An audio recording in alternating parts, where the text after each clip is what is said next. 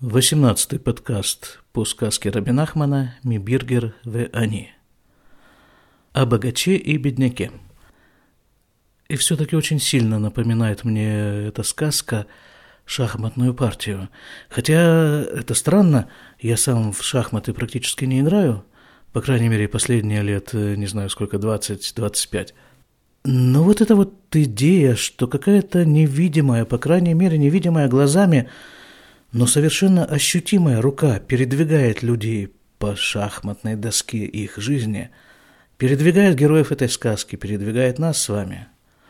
И как бы когда ты сам являешься фигурой, то ты совершенно не знаешь, не понимаешь, не чувствуешь и считаешь, что вот э, ты, может быть, даже силой своего ума, своих рук, своих каких-то особенностей ты добился всего сам или так вот сложились обстоятельства или что-то еще? Нет, да ни в коем случае. Если хотя бы вот чуть-чуть, хоть немножко оглянуться назад. Вот а вот моя параллельная подкаст-лента так и называется «Немного оглянувшись». Так вот она про это. Вот если чуть-чуть оглянуться назад – и посмотреть э, как бы с некой дистанции, как на какую-нибудь большую картину, на которую рекомендуется смотреть, несколько отстранившись. Так вот так отстранившись на дистанцию своих лет, посмотреть на картину своей жизни, то совершенно очевидно, что тебя двигают, и никуда ты от этого не денешься. И исходя из той же самой перспективы, Буквально вчера у нас э, тут был разговор. Так вот, исходя из этой же самой идеи посмотреть с некоторой перспективы на прожитую тобой жизнь, пускай даже эта жизнь насчитывает 15 лет, 18, 20, неважно, вот оглянувшись вот туда, посмотреть назад, становится очевидной вот такая еще вещь.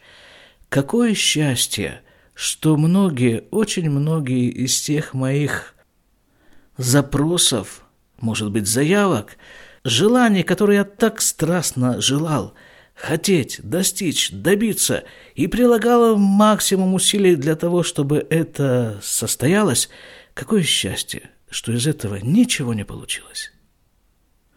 А получилось именно то, что происходит сейчас. Ну как за всем этим не увидеть ведущую тебя руку? Так вот, три фигуры, да, три фигуры у нас э, собрались в некоем оазисе посреди пустыни, а пустыня это граничит с морем, а по этому морю, к этому берегу не подплывают корабли.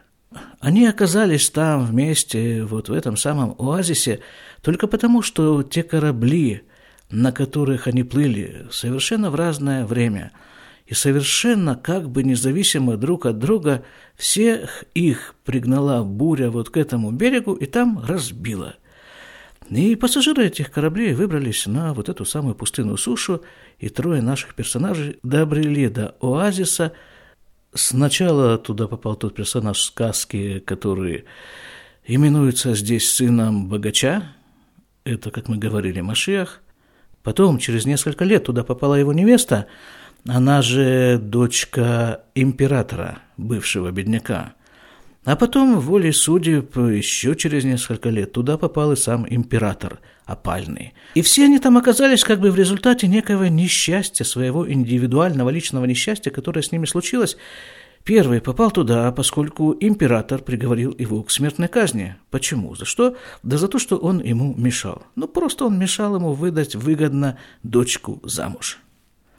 Потом туда попала сама дочка, жених и невеста, вот те самые, вот те самые жених и невеста, ради которых, собственно, ради которых, собственно, и заверчено вот это, заверчен этот сюжет, они попали, встретились, но не узнали друг друга, потому что они за все это время, что не виделись, очень сильно вида, вида изменились. Кроме того, эта девушка еще была переодета в мужское платье, а она попала туда тоже не по своей воле, а вот ее там украли, ее хотели продать, потом на корабль, потом разбился, крушение, бах, трах, э, пустыня, оазис. И третий персонаж, который пребывает там же, в этом же самом буквально райском уголке земли, в оазисе, третий персонаж – это и есть сам император, ныне опальный и сосланный император. Как он туда попал, да, все так же. Корабль, буря, корабль в щепке, персонажа в оазис. И вот все трое, самые, казалось бы, ну, скажем, император и вот эта самая невеста – это вообще папа и дочка. И плюс еще дочкин жених. Но они все настолько изменились, что они не узнали друг друга. Мы уже говорили много-много раз о оболочке. Оболочке. На эти самые оболочки первым делом принято обращать внимание. И часто, очень часто взгляд обратившего внимание на оболочку не скользит – вглубь этой самой оболочки и не пытается даже узнать, а что там, дальше, за ней скрывается. А там как раз и находится самое интересное, самое необходимое ему, этому, бросившему взгляд на этот предмет. Так вот, сказки Рабина Ахмана, кроме всего прочего, и призывают человека, а вы загляните вот туда, за оболочку, вот за этот занавес, а вот что там, там ведь происходит основное – действие, партия, жизнь. Поехали, пойдем дальше. Вуа Бахураналь, а я Аберия Бенехим. И вот этот самый парень, их там трое, да, вот этот парень, который среди них, он как бы самый такой... Берия, это на идыш э, переводится «заризу мацлиях», самый проворный, самый успешный, ну, самый такой, самый мужчина такой, мужик такой, такой молодой. Байне, он был среди них самый вот такой вот передовой. Ки квараяша миквар. А почему? Говорит, да потому что он там уже давно живет, он там уже такой ну, ватик, как это, сторожил, что ли. והיה מביא להם בשר, ואכלו והיו שורפים שם עצים שהיו יקרים מן הזהב ביישוב. И он приносил им мясо. Мы говорили, что он там делал лук себе, стрелы, удавалось ему подстрелить какую-то живность. И вот он их кормил мясом. А жгли они там деревья, э, которым не было цены, которые были дороже золота в населенных местах. То есть, как бы еще одна такая идея, да, Машех, он же, в принципе, царь. Он царь, он лидер. И вот этот Машех, он э, что делает Машех? Как и всякий нормальный человек, он всячески пытается избежать э, выполнения своей роли, своего предназначения на земле. Значит, он, он сбежал туда, в оазис, и как бы сидит там и собирается вообще отсидеть там, просидеть сам до конца своих дней. И вот ему тут же, не тут же, конечно, а с интервалом в несколько лет, посылают еще двоих, и он автоматически становится как бы их предводителем, он их кормит, он их поет, он их обеспечивает э, некие жизни необходимые элементы, и что чем-то, собственно, и должен заниматься царь. Или, как говорила одна моя знакомая, от тикуна не убежишь. От того, чем ты должен заниматься в жизни, от твоего предназначения, от твоего таланта, в конце концов, не сбежать, как бы не хотелось это сделать. А жизнь они там ведут совершенно удивительную и совершенно неизмеримую мерками того мира, в котором живут э, все остальные люди – на это вот и указывает эта самая фраза, что они там жгли деревья, которые в любом другом месте ценились дороже золота. והיה אותו הבחור הנ"ל מוכיח להם לשון הוכחה ובירור דברים, и этот самый парень, он их убеждал. שכאן טוב לבלות ימי חייהם כפי הטוב שיש לבני אדם, Баулам Байшув. И он говорил им, что вот это то самое место, в котором стоит нам всем провести остаток своих дней. И это уж наверняка лучше того, что мы можем найти в любом другом месте, а уж особенно в том месте, где живут люди, в каких-то населенных пунктах, населенных людьми – то в лифнеем лишу в кан, левалют кан ямихаем. И очень-очень, это самое удачное будет желание, если мы все вот здесь останемся до конца своих дней. Шалюту, они его спрашивают. Матова ялиха, шата умер, шекан, тов ютер лифанеха. А что у тебя, говорят, в жизни было такого хорошего? Что ты такое испытал? Что с тобой случилось в той предыдущей жизни до того, как ты сюда попал? С чем ты сравниваешь это все? Почему ты вдруг решил, что вот это место самое лучшее? השיב להם, סיפר לפניהם מה שעבר עליו שהיה בן ביריר וכולי. И он рассказал им всю свою историю, все, что с ним произошло, что вот он был когда-то сыном богача, и так далее. Отшибали Кан до того момента, когда он попал сюда. Умяялю Базешу Бенбергер. Ну так что он продолжает свою историю? Ну так что свои размышления он говорит? Ну так что с того, что я был сыном Бергера? А Бергер, как мы читали в самом начале, это был какой-то известнейший, богатейший купец, и его папа, и его векселя ходили по всему миру. Шайлу Кольтов, ну так хорошо, было у меня все хорошо. Гамкан, если кольтов, так у меня и здесь все отлично. Веухех лаем шитов, леволет каанем и хаяем. И он продолжал убеждать их, что самое лучшее, что только они могут сделать, это остаться здесь до конца своих дней. Леволет – это не просто остаться здесь, это как бы вот э, в современном иврите это слово применяется как э, развлекаться – а здесь речь идет не о развлечении, а вот о получении удовольствия, вот такое удовольствие вот в этом месте, что с ним проживание в любом другом месте никак не может сравниться. Вот смотрите, опять-таки вчера у нас был такой разговор, правда уже в другом месте. Э, вот такой был разговор, что, мол, прочитали мы в одной грандиозной книжке, которая называется «Сфатемет», там написана такая вещь, что все творение создано для блага творения, для блага каждой детали этого творения. И тут же спросил один человек, а что значит для блага? Вот возьмем хотя бы Адама, первого человека. Сколько того блага у него было? Один вечер. С момента его создания и до того, как он согрешил, его изгнали из рая. А потом началось, началась жизнь. Вот э, иди там в поте лица, будешь кушать хлеб и вот так далее. Все, на этом благо закончилось. Где ж тут благо? Так вот это и есть хасидизм. Да, вот это вот и есть хасидизм. Всевышний поместил Адама в рай. И да, вот так вот взял и поместил Адама в рай живьем. Таким образом, Адам получил некое представление о пребывании в раю. Потом его изгнали из рая. И теперь чем он должен заниматься?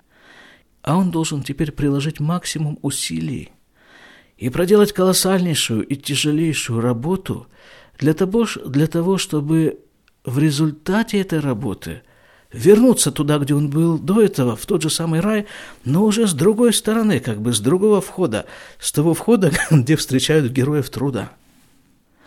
Он получит то же самое блаженство, но на этот раз заработав его. Причем здесь не идет речь о зарплате как таковой. Вот мы договорились, столько-то часов, столько-то денег. Нет, совершенно не так. Прямо противоположно этому явлению. С одной стороны, ты работаешь бесплатно. С другой стороны, ты получаешь бесплатно. Сейчас я расскажу один машаль. Этот машаль то ли Рабин Ахмана, то ли Большимтов. Я не помню, по-моему, даже как-то его рассказывал, а я его слышал от э, Равагада, своего учителя. Мужик в лесу заблудился. Ходил несколько дней там, питался какими-то ягодами, что-то такое. Наконец, после нескольких дней скитаний вышел в какой-то деревне, стучится в крайний дом, ему открывают, спрашивают, что? А он говорит, поесть дай. А ему говорят, ну, так тебе сразу и поесть. Поработать надо. Говорит, а что делать-то? Ну, вон, вот там во дворе, видишь, дрова лежат. Пойди, поруби, получишь еду. Вон топор, вон все, что тебе нужно. Пошел, порубил дрова, возвращается обратно, его опять спрашивают, что? Он говорит, ну вон дрова лежат порубленные, давай теперь поесть, да, заработал все-таки. Я ему говорю, а, не, не, не, слушай, это все у нас не так делается. Ты иди, вон видишь, вот там дом напротив, вот туда постучи, там тебя накормят. Хорошо, сказали, сделали. Он идет в соседний дом, стучит в дверь, ему открывают, ни слова не говоря, проводят в комнату, усаживают на стол, наливают там это самое, еду, дают там ложку, вилку, все, хотя какую там вилку. Ложку ему дают, вот, ложкой он хлебает эти щи. Все, ну, немножко, когда он как бы утолил этот голод, вот ему еще подкладывают, еще Хозяин его спрашивает, который подает, а что ты такой какой-то мокрый, весь такой уставший какой-то вот, как говорил, чего? Ну я же дрова рубил, я же работал, зачем дрова рубил, какие, какой работал? Ну как, чтобы поесть, мне так сказал твой сосед. Тот хозяин рассмеялся, все говорит, опять он с тобой сделал эту шутку. Ты ничего не понимаешь, у нас с ним нет ничего общего. Там ты работаешь бесплатно, а здесь ты ешь бесплатно – вот именно так это все и происходит. Но работать необходимо. Как хотите, так и понимаете. Хорошо, работать. Так вот, казалось бы, этот герой нашей сказки, вот этот, вернемся уже в нашу сказку, он как раз вроде бы заработал э, те блага, которые он получает вот там, в своем оазисе. Он там пострадал, он э, был в тюрьме, он приговорен к смертной казни, он бежал, он перетерпел Потерпел король крушение, там еще много всяких, много чего с ним произошло. Казалось бы, ну уж куда больше-то работать. А нет. Страдания никак не могут являться мерилом работы. А что является мерилом работы? Да, скорее всего, вот это. Вот от твоей работы, от твоих действий, от того, что ты делаешь, переживаешь, производишь и так дальше. Стало ли кому-нибудь от этого лучше? А исходя из этого, настоящая эта работа у этого парня начинается только вот сейчас, когда он взял на себя заботу о двоих своих э, спутниках, соседей, товарищах, как их назвать. Так что он рассказал этим своим товарищам все, что с ним произошло. Шалек и Саразе, она, то есть и девушка, которая переодета в мужскую одежду, и папа ее неузнанный император опальный, они-то как раз поняли, кто он на самом-то деле является. У них пазль начал срастаться какой-то в голове, что он имеет самое непосредственное отношение вот к ним лично. Ну, вот так вот сразу взять и и приоткрыть этот занавес нет, э, до этого еще не дошло. Шалё Кисара Зеаналь, и спрашивает его император бывший. А Шамата Меуто Кисар, он его спрашивает, а ты слышал вот о таком-то императоре? То есть э, он себя, конечно, имеет в виду. И Шивлю Шишама, тут ему отвечает, да, конечно, слышал. Шалюту Алефатор спрашивает его, ну хорошо, а вот этой красавицы, а красавица-то здесь же находится, переодетая и неузнанная. Вот эта красавица им шама мимена, ты о ней что-нибудь слышал? Шивлю гамкен, Тут ему тоже отвечает, да? Витхиля бахур литрагес вамар зероцеах. И тут начал этот наш парень э, очень сильно сердиться. И говорит, это убийца. Эйно, ну, то акисара, на, шедибру, мимено. כי הוא לא ידע שזה המדבר עמו, הוא, הוא הקיסר בעצמו. Тут скобки такие длинные начинаются. То есть вот тот самый император, который с ним разговаривает –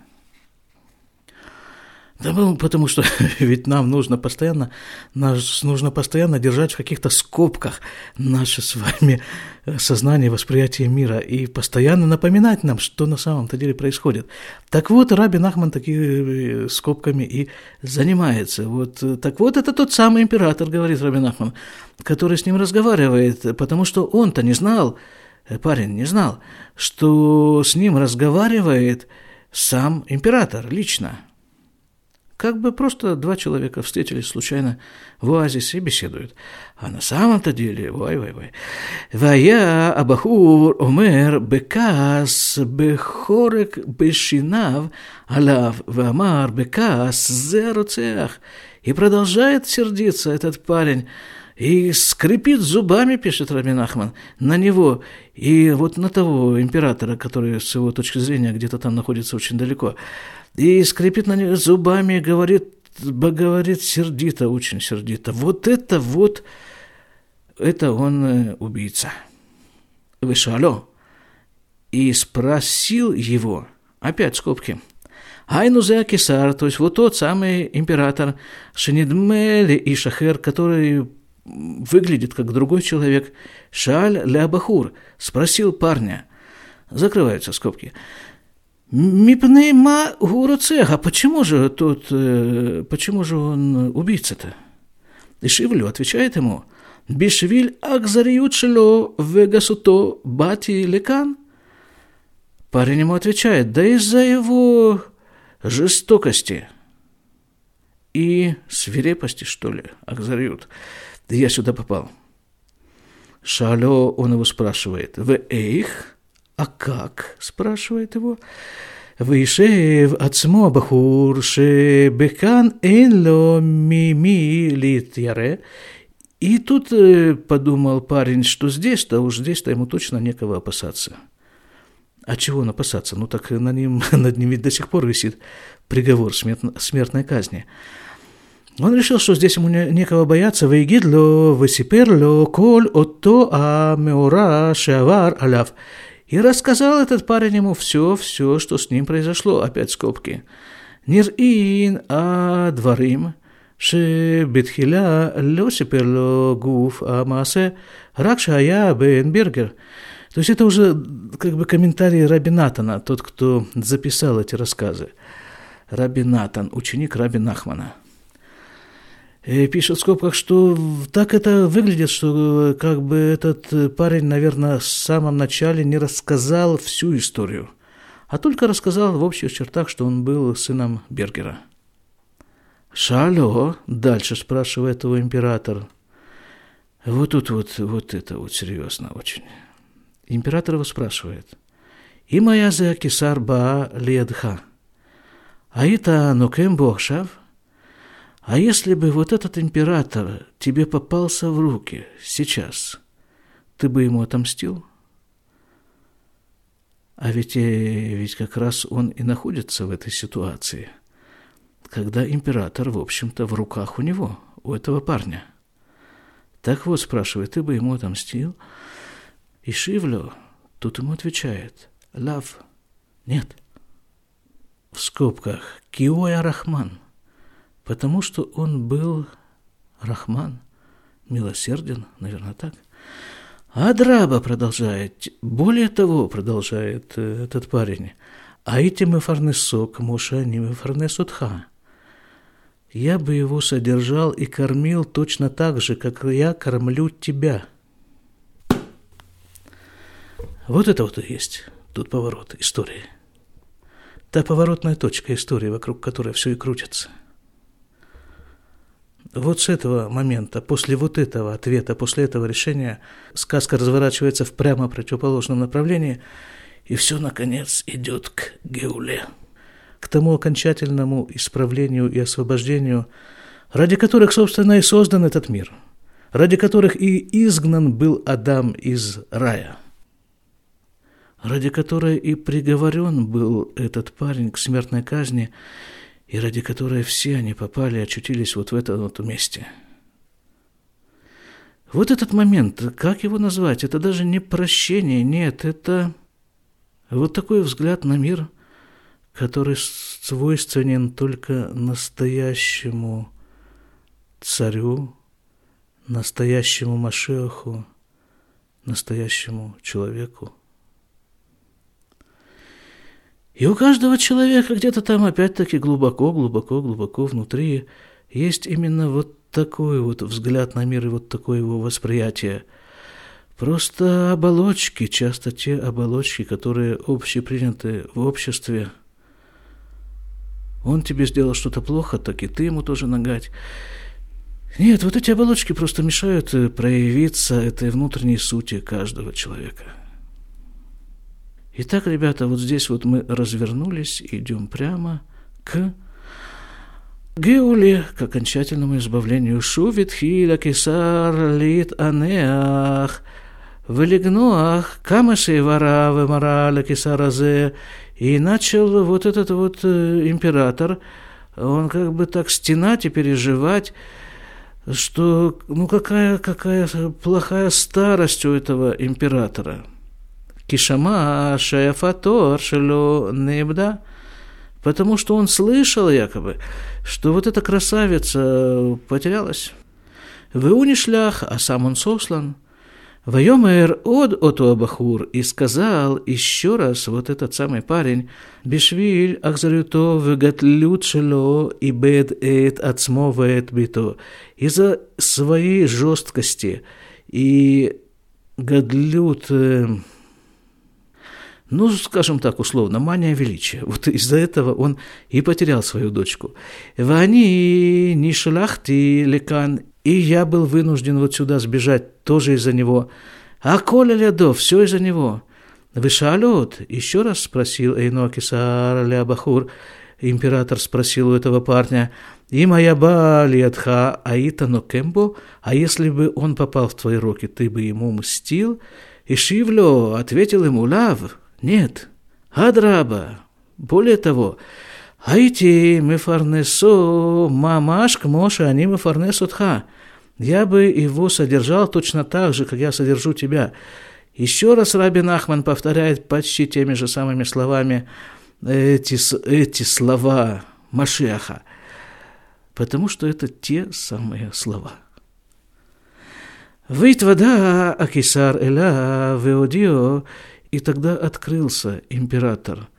Ему признался – и сообщил ему, «Шигу бы ацмогу акисарналь». Он ему сказал, так вот я и есть тот самый император.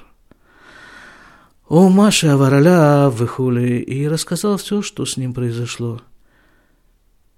Венафаляля вабахураналь вехибко венашко. И бросился на него этот самый парень и обнял его и расцеловал. Вегу и он, в скобках, айно. А Эфатоша Айта Гамкиншам, красавица, которая была там, Ракша это не Дмит Кизахар, только она выглядела как мужчина.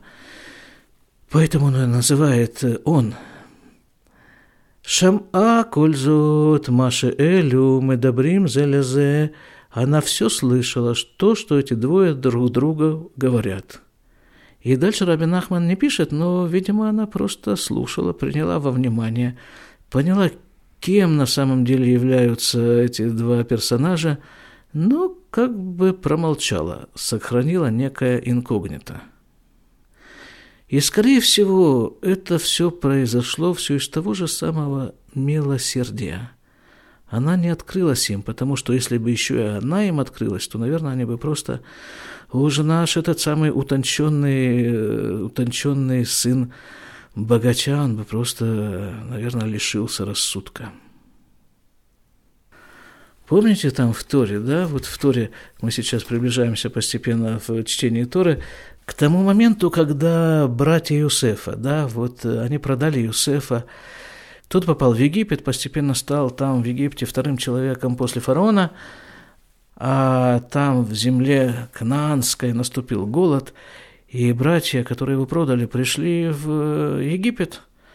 Пришли в Египет просить, не просить, а чтобы купить еду.